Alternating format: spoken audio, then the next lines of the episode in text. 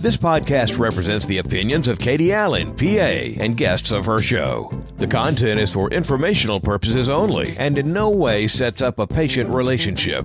Consult your healthcare professional for any medical questions. Now, here's Katie Allen.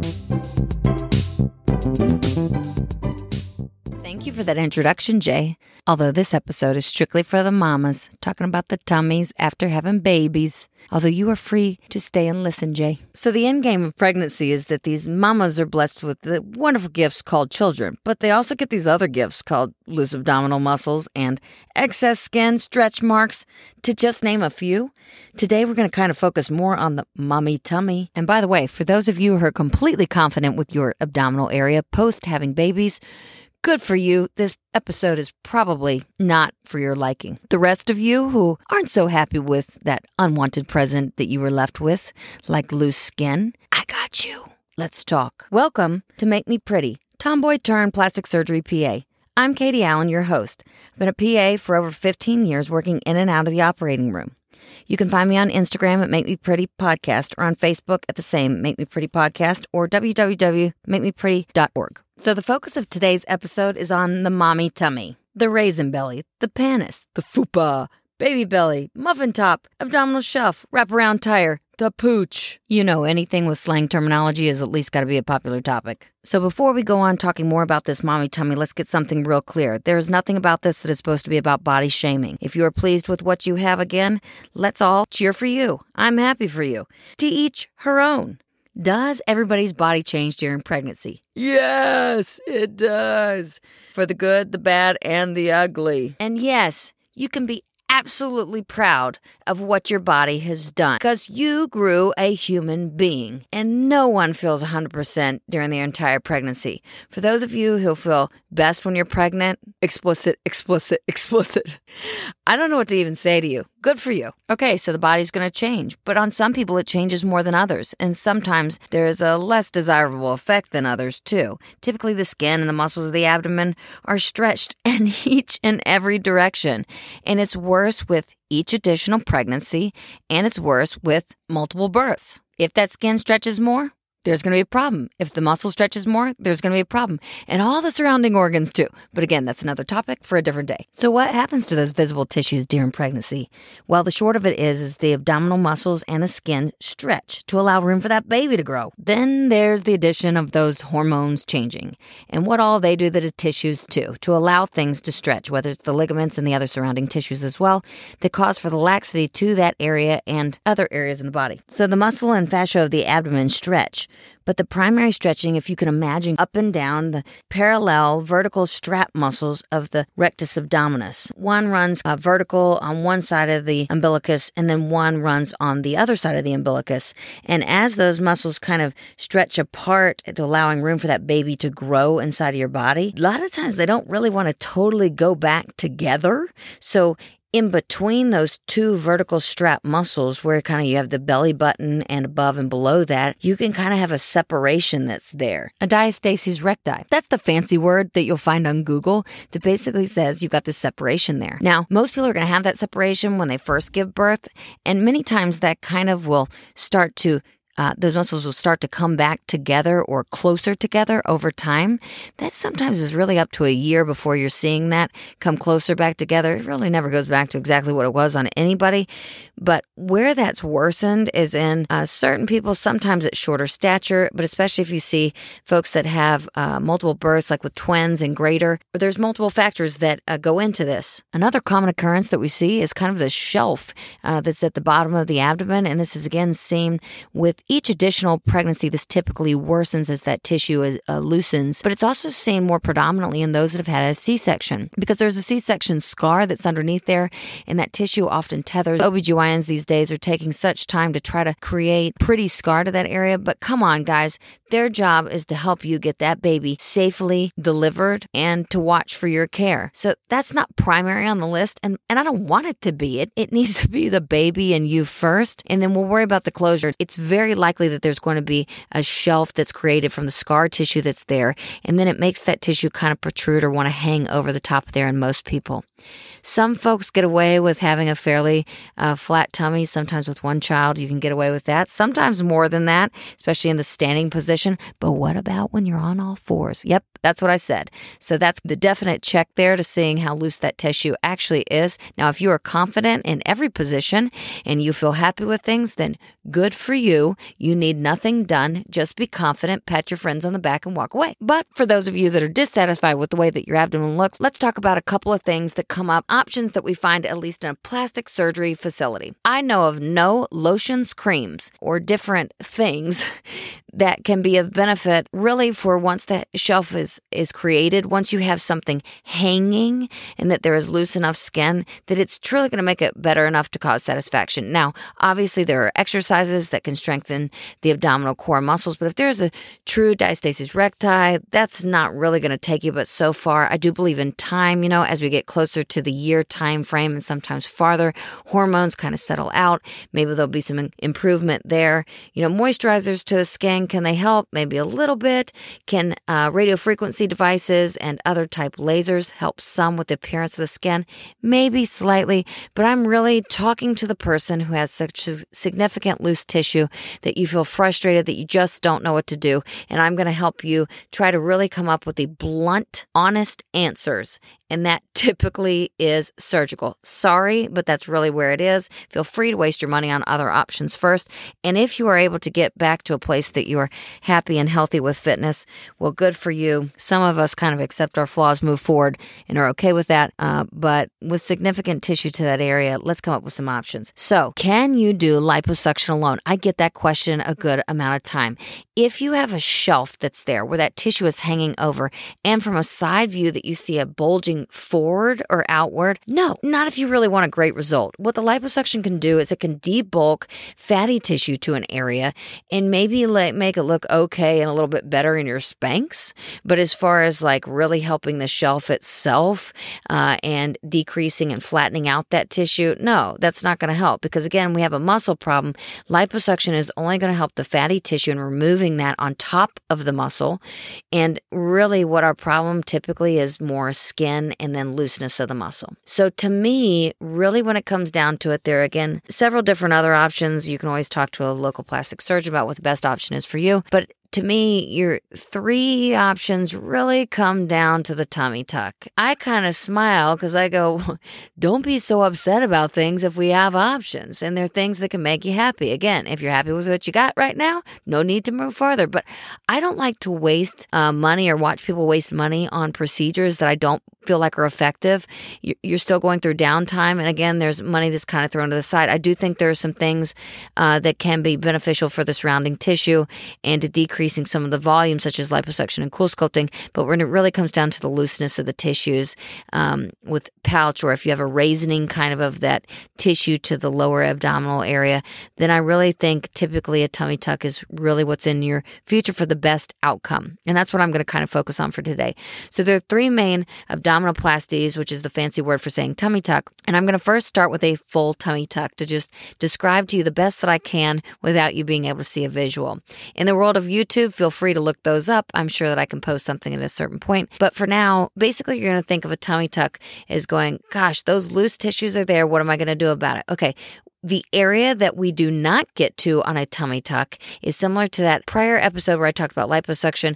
It's the area that is underneath the muscle of the abdominal wall. So the area that's underneath the, the abdominal wall is your organs and all of the fatty area that basically protects the organs. So it's kind of acting as a cushion. But if our diet and exercise is not that great, then maybe we accumulate more and more fat. We're not going to be able to get down to that. That's a diet and exercise thing. And I just want to address that to say, you know, if you have a protruding, if you've noticed a significant amount of weight gain in the years following giving birth, well, that's a different story. And that's something you still can discuss with your plastic surgeon about whether or not it needs to be addressed prior to doing a surgery. So that's separate. Now, when it comes to the abdominal area, so a full abdominoplasty is done with an incision that is made if somebody has a C section below the area of the C section. Okay. So somebody is placed to sleep in most instances. So it's under general anesthesia. The surgery is usually around three hours. Now, that's give or take a bunch because sometimes a little bit of additional work is added here and there. So I'm just going to give you kind of this rough estimate, maybe two and a half, three hours, something like that. So, general anesthesia with a board certified anesthesiologist. That's the important thing. So, you're put to sleep. Typically, a Foley catheter is placed there. Now, the reason why that's important is, is because that deflates the bladder of any urine that's been accumulated, which helps to flatten out the area, which is safer for you in one way and also helps the surgeon to see things that are flattened out so we can get the best, flattest result. The greatest thing about this is all of our goals are the same to obtain the flattest, prettiest belly possible. Yay! We get the goals straight up. So, again, you're going to go to sleep and dream lovely things. Then the surgeon comes in and make an incision that is below the line of where a C section would be. And then the tissue is divided up, and basically all of the surgery is performed on top of the muscle, but that skin and tissue that is basically on the abdominal area is lifted up. Don't think about it too much. It's lifted up. A little incision is made around your umbilicus, so that belly button. And that umbilicus still stays, that belly button still stays connected to your body, but is separated from the outside tissue. But again, it still stays, that is your belly button, and it stays connected to your body. The surgeon then divides up that skin and little layer of fat, usually up until about the xiphoid process, so kind of at the base of the rib area. And then the muscle of the abdomen is looked at, that rectus abdominis that I kind of talked about. So again, these is two parallel straps of muscles that go on either side in the vertical direction of the uh, umbilicus, and that can be sewn with permanent stitch from about the xiphoid process down to the umbilicus, and then on the other side of the umbilicus, that inferior portion down to the pubic area. And that tightens those muscles to the area that is often caused with separation from having a baby, for that uh, muscle has stretched out. So, again, that area is permanently stitched. Then the bed is bent into kind of a, a small tacoing of your body, uh, but all in a comfortable position. So try not to imagine that too much. But it's basically a bending of the bed so that the surgeon is able to pull down that abdominal tissue as tight as they can and then remove the excess tissue from that area. So that typically removes any C section scar if somebody had one. It removes usually a lot of stretch marks. Now, I'm not going to tell you it removes all of them, but a, lot of people's stretch marks are primarily located in the lower abdominal tissue. So a lot of times it really does get rid of a lot of that, the stretch marks for folks, which is a nice little bonus there. And then the umbilicus, that belly button that's still attached to you, is brought up through a new little opening and then it's sewn together. So it's still your belly button, but it's brought out through a new hole, if that makes any sense. And then the tissue that is left at the bottom is sewn to the lower tissue.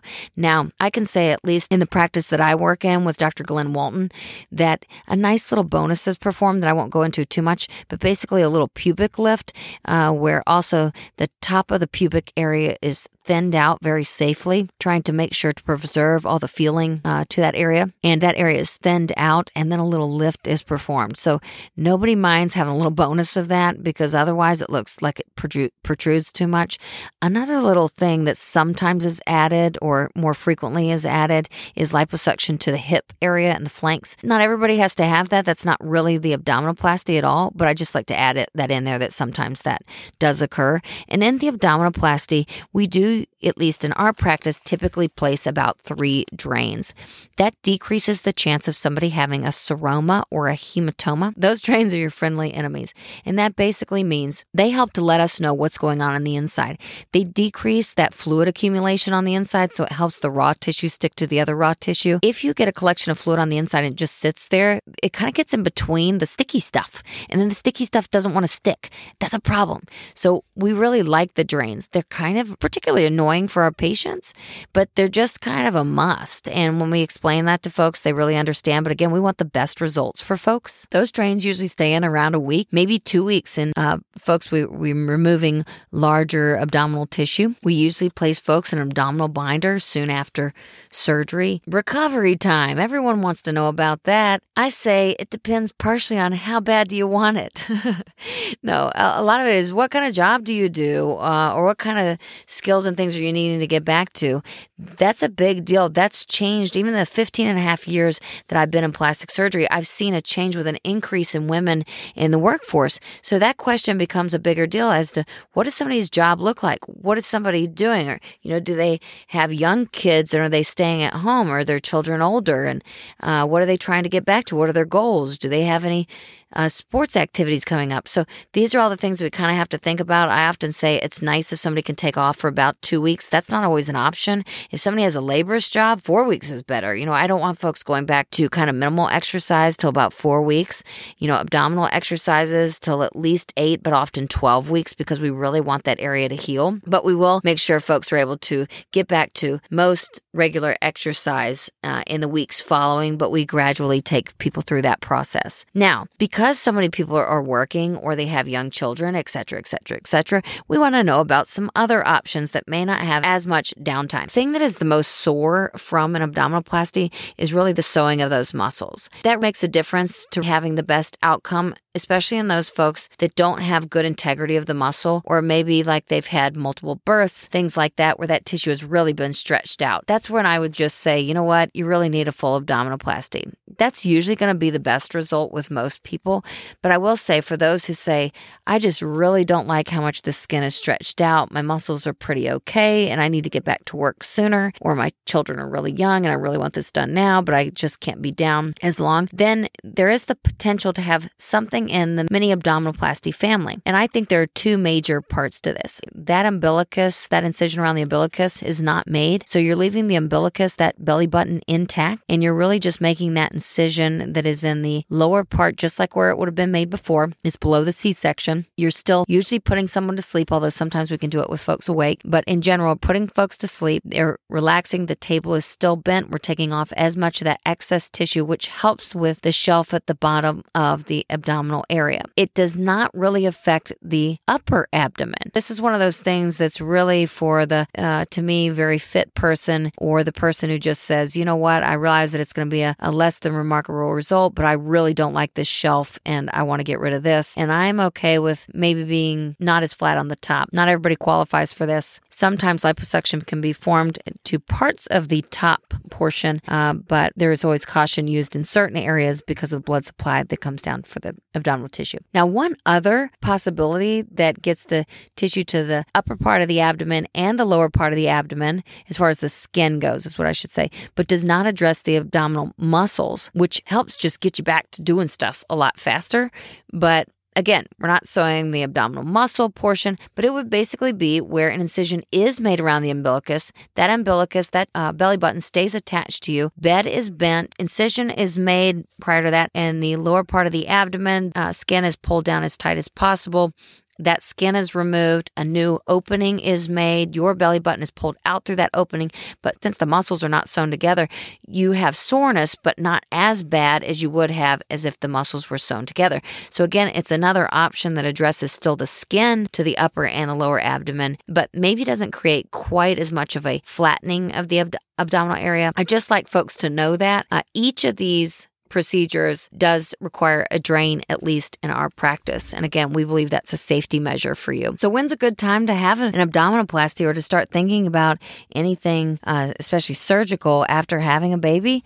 Well, my opinion is to wait at least a year. And, and you might want to wait longer until the child's uh, a little older and doesn't need as much uh, primary attention. But I'd say at least waiting a year, in my personal opinion. Now, there is a, a lot of opinions that are out there, and mine's not necessarily right on this. My feeling on that is to allow hormones to kind of balance back out and to start regaining your fitness level. I also believe some of that is just important for the physical sake as well as the mental sake so that you can get the best result possible and feel the best about it. So if you're interested in doing something about the, the belly post baby, then I would suggest meeting with a board certified plastic surgeon that is close to you with a great reputation and having them assess you. A consult usually has a standard fee. You set up that consult with them and then they can assess you. Uh, yeah, does it feel embarrassing to get naked in front of somebody for them to assess your belly? Ah, I mean, you've had a baby at this point. So that's up to you, I guess, if you're feeling embarrassed. But usually it's to try to make you feel as comfortable as possible. And then they're able to tell you what they think is the best thing for you. You know, again, seek out a reputable surgeon. That's key to getting the best advice. It's also important that a board certified anesthesiologist be present um, on induction uh, and then when you're waking up. I really feel like that's key uh, to making sure that your safety is under control. Fitness and a healthy diet are always important. And, you know, if somebody's not living a healthy lifestyle, then there is no surgical intervention that will help make somebody look their very best. This episode really is primarily to clarify uh, procedures. And when somebody's saying, hey, can I get away with these other things uh, besides an abdominal abdominoplasty after having a baby? I like to clarify it by saying, you know, in general, if there's a lot of loose skin there, to me, your best bang for your buck, the thing that's going to make you also the happiest is probably going to be something in the abdominal abdominoplasty family. But there are some other options that, as long as you're okay with those, it's fine. Sometimes diet and exercise uh, and getting back to it, people can be happy with that, and that's great. Um, this is again mainly just to clarify that yes, if there's a lot of loose tissue that's there, uh, surgery is really the thing that is going to be the most pleasing of an effect. Thank you, thank you, thank you for listening to Make Me Pretty Tomboy Turn Plastic Surgery PA. I appreciate you joining me each and every time that you do. Please take time to write a review if you have a moment. I do appreciate it. And yes, it does help me. Next episodes will be more about some dangling tissue, but on a simpler topic. Do your ears hang low? So we'll talk about that a little bit later here in the next episode. You can find me on Instagram at Make Me Pretty Podcast and the same on Facebook. And find me at www.makemepretty.org. That is a website that is under construction. Hopefully, we'll have some merchandise coming for you soon. Hope you listen again on further episodes. This is Katie Allen from Make Me Pretty Podcast.